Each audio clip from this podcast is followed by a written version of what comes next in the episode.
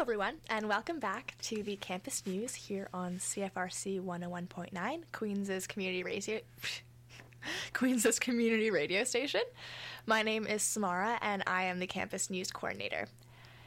On this Campus News Show, we are going to talk about all the most important issues and events on campus from a student's perspective. And today I have my friend Molly here to join me just to add a bit more students' perspectives. Hi, Molly. Hi, how are you? Good, how are you? Great, thanks. You want to tell us a bit about yourself? Sure. Should I say what year I am in? Yeah, I'd say. Sure. I am a second-year arts and science student. And I have a lot of opinions. Exciting. And I was dragged into the station. Yeah. To share those opinions. Exactly, because that's what we need. So we just wrapped up week 12, which is super exciting. Congratulations to everybody for hopefully successfully. Yeah, we don't know. Almost finishing their semester. And I really hope that everybody has a strong exam season. I would like to start off the show by acknowledging the land that we sit on. This program is filmed at CFRC on Queen's campus in Kingston, Ontario, which is seated on the traditional territory of the Anishinaabe and Haudenosaunee peoples. We came to occupy this land through a process called colonialization, the effects of which affect many Indigenous peoples still today, so it's important to recognize sort of where we came from and how we came to occupy this land. Now moving on to the news.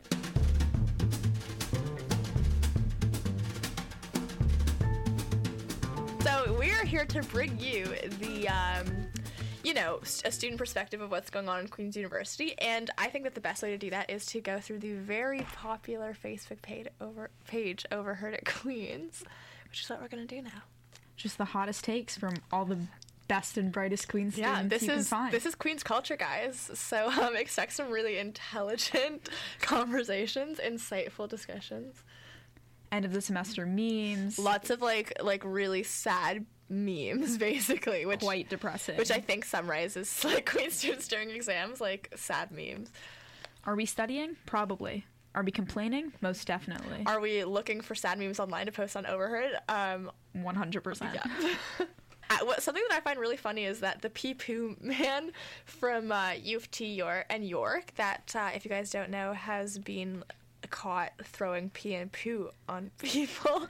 It sounds ridiculous to say. And around Toronto. Yeah, they've been going around downtown throwing pee and poo on people, and it's become such a joke here at Queen's. I'm surprised people even know about it, but big news. It is probably one of the biggest things that happened this last week is that classes ended. It was week 12, right? Yeah, week 12. Last week of the term. Mm-hmm. Or not technically, but last week of classes. Yeah. Thank God. Really rough. I think in combination of the weather getting really bad at this time, it was kind of the most brutal week ever. But thank God it's over. Now we get to do exams. Is it over though? Yeah, even more fun. I feel that's been a really popular thing on Overheard. People trashing student wellness because everybody has a bad experience. I would say particularly this year as well. Yeah. I think that they've changed things this year, though. Yeah, not for the better. Yeah. I think that they cut counseling services over the summer because I was here during the summer, and I think I remember hearing that. And also them moving. Yeah, to Mitchell Hall. Yeah. You walk past it, you see it. When you know where you can get help when you're sick, you go. Yeah. I wish it was still in the LaSalle building. So if you're looking to book an appointment, you should have called 3 months ago. Yeah, definitely. The resources are a bit stretched, and if anybody that has been on Overheard or has read the journal has heard that, you have to call right at 8 a.m., which sucks. So what recently got a lot of traction on Overheard was the Facebook page Kings of Queens. I just learned that this Facebook page has actually been around since September 2017. Somehow nobody's, heard of it. Most of their posts, I think, are from, a while ago. But I looked through it myself, and, a lot of them were kind of outdated about some clubs that didn't exist. But clubs that I was in were sort of called out. It's basically just a anti-woman, club. All their posts targeted different women's groups on campus specifically. They had posts and pictures of Queen students, so they really just took, like, the group picture of these clubs, posted it with all these sort of, like, defaming messages that said things like calling feminism a mental illness and referring to feminists and feminist groups as hate groups. And also they made the claim of saying that campus sexual violence statistics are falsified. So that's a little nutty. Yeah. How many people were following this Facebook page? Two. This Facebook page, after its several years of life, had 2 likes. So, like, not surprising. And it got, like, it's been deactivated, I guess. It actually came out that a Queen's University employee was responsible for the page, which is, like, the surprising thing. They realized this because he screenshotted his, like, desktop and posted it, and it had his name in the corner. Yeah, so not, like, he's not the brightest, clearly. IT services much? Yeah, he is, I mean, I'm not sure, like, we should say his name and all, but he works for, what we've gathered is that he works with IT services. We looked at his LinkedIn page, and the university says that they are actively looking into it and will not comment on individual employees, so they know, and this page has been, like, deactivated, so at least something's being done about it. But yeah, it was, you know, nice to see, like, everybody be outraged, like, on Overheard, all over Facebook. It started a conversation definitely about, like, how feminism, like, isn't taken seriously, because this is, like, a common and, like, you know, thing that happens where people think that, like, feminism has become too radical, and think, like, any, like, certain people that think that feminism isn't necessary really, like, take offense to it, and but that was 2017. That was 2019. That does not fly. Queens of Queens. Yeah, literally. Yeah, let's go through the Senate meetings. Okay, great. Last one of 2019 was on November 26th, and they talked about the things like the fall term break, food insecurity, OSAP, and exchanges to Hong Kong. So starting out with the fall term break, if you guys don't know, our 2-day fall term break has been sort of called into question. It was originally introduced as a 3-year trial period, them giving us 2 days at the end of a week, 2 weeks after, I believe 2 weeks after Thanksgiving.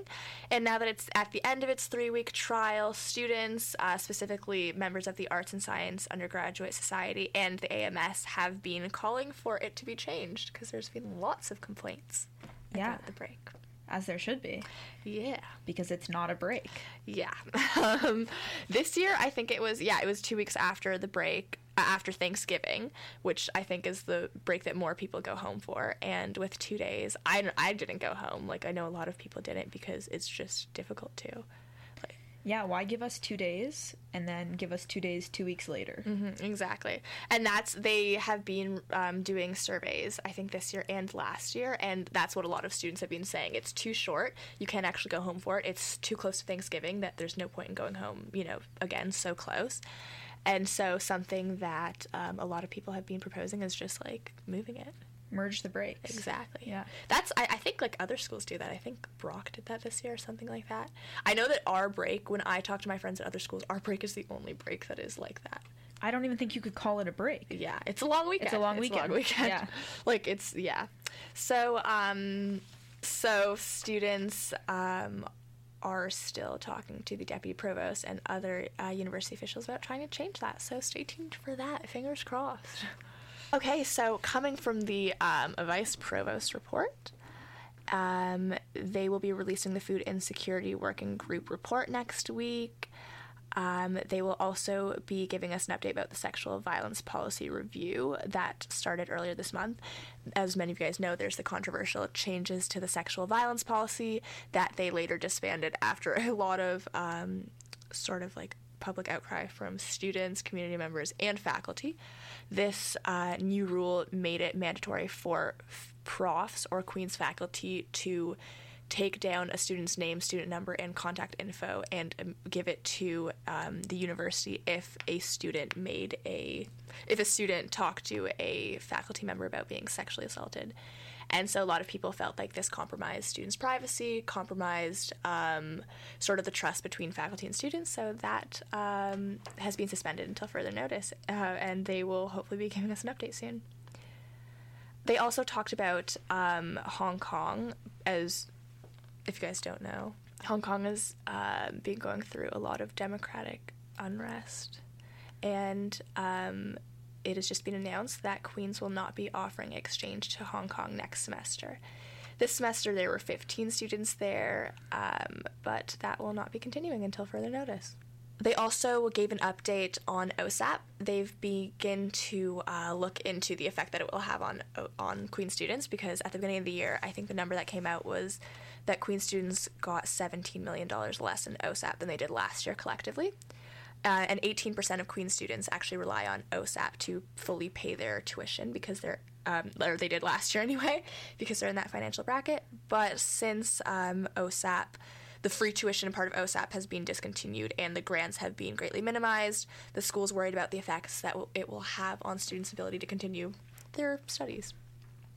So according to the university, out of the 6,128 students who got OSAP in last year, 6.43 of them didn't return, the bulk, about 187, being because they were on academic probation, 47 because they continued through distance learning, but the rest, which is about 200, left for, reasons that the school doesn't know, but possibly because of academic difficulty.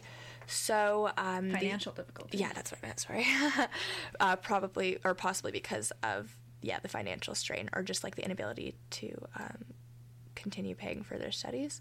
So the school has set up a $1.3 million bursary fund to help, and are considering reaching out to people. So on November 21st, the Divisional Court of Ontario ruled on a case where the Canadian Federation of Students and the York University Student Association took the Ford government to court on the Student Choice Initiative. So I'm just going to talk about the Student Choice Initiative a bit in case everybody doesn't know what it is. Basically, the government decided to make a lot of the fees that we pay optional, or the ones that they deemed non-essential optional. This included student association fees, things at Queen's, for example, the campus radio station, that fee became optional, the food bank became optional, the sexual assault resource center. Like, most fees were deemed non-essential. This was in an effort to,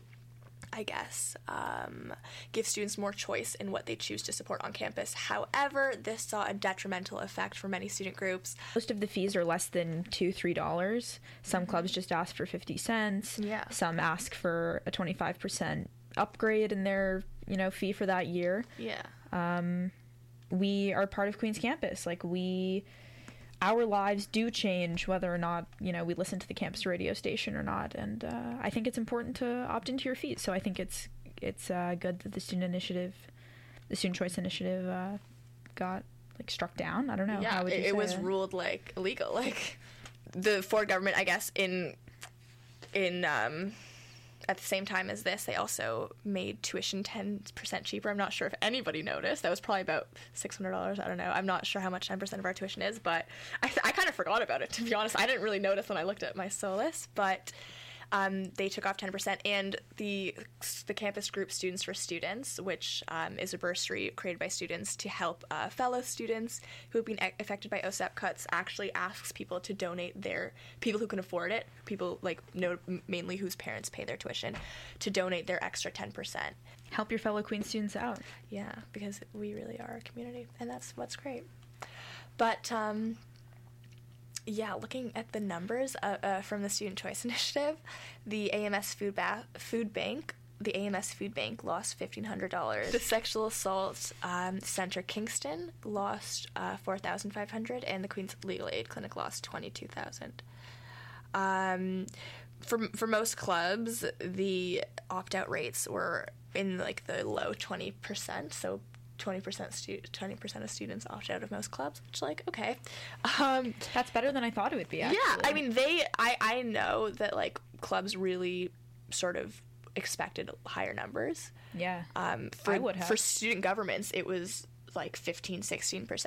But also, like, it's disappointing to see anybody opt out of the food bank. Like, yeah, to be honest, who are you? Like, that's not great. But I also understand, you know, you never know if people, like, genuinely can't afford it. CFS, the Ontario branch of CFS, because, you know, this is only something that's happened in Ontario. But define CFS. The Canadian Federation of Students is an organization that just advocates for student issues, because students kind of are a focus group. We, you know, we're a demographic. Yeah, we are a demographic. Like, we, the same problems affect us, and we're kind of all in this together. So the Canadian Federation of Students, a group that would be heavily affected by the Student Choice Initiative, because that is probably a fee, and the York Federation of Students, which is like our AMS and probably also lost a lot of their budget, took the Ontario government to court. You're saying that the food bank isn't essential. You're saying that, like, sexual assault resources aren't essential. That's ridiculous. But the basketball game is. Yeah. Like, and the thing is, athletics are, like, the most expensive thing. It just makes no sense. It just doesn't make any sense.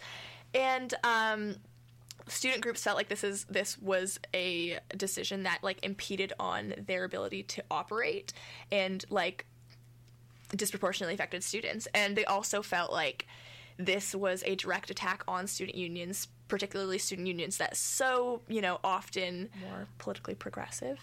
It's kind of crazy to live in a world where, like, students are taking the government to court and winning. But now they're talking about whether or not the government wants to appeal. There hasn't been any word from the province whether or not they want to appeal.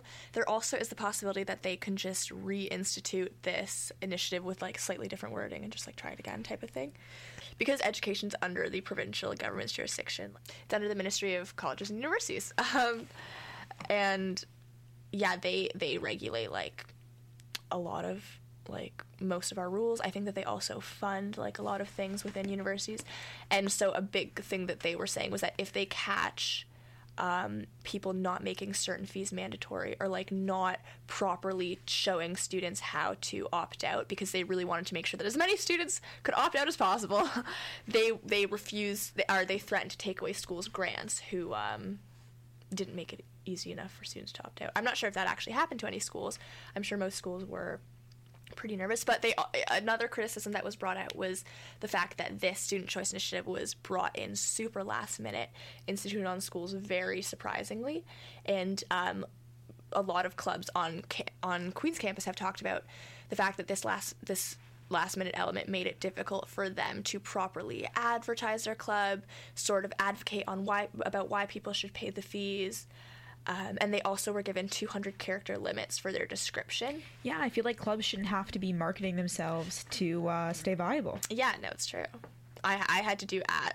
I was happy to do ads for this station, but yeah, every club was, you know, started off the year not by, like, doing recruitment like they usually would, but by literally begging students to, like, help them stay, like, a club through, like, marketing campaigns to pay their fee. And I guess for the most part it paid off, but still I think that they shouldn't have had to do it. Exactly. And I think students underestimate how their, like, 30-cent contribution to a club, like, how much it adds up and how much it, like, makes, like, it just makes the bulk of so many students, like, clubs and experiences, lives, the work study program, like, so many resources that you've, like, used probably. Yeah. I think that was a moral test for all of us, like, that one semester of opting in. I don't know who opted out. I hope you guys, CFRC lost $50,000. That is so much. So, speaking of CFRC losing a lot of money, I hear there is a fundraiser, actually. There is a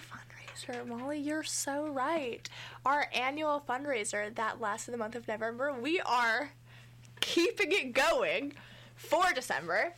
We will be having a GoFundMe. CFRC is Canada's oldest running campus radio station. It has given the opportunity to countless students to get audio training, get the sort of opportunity to broadcast their ideas and voices on the air. It's a really cool experience.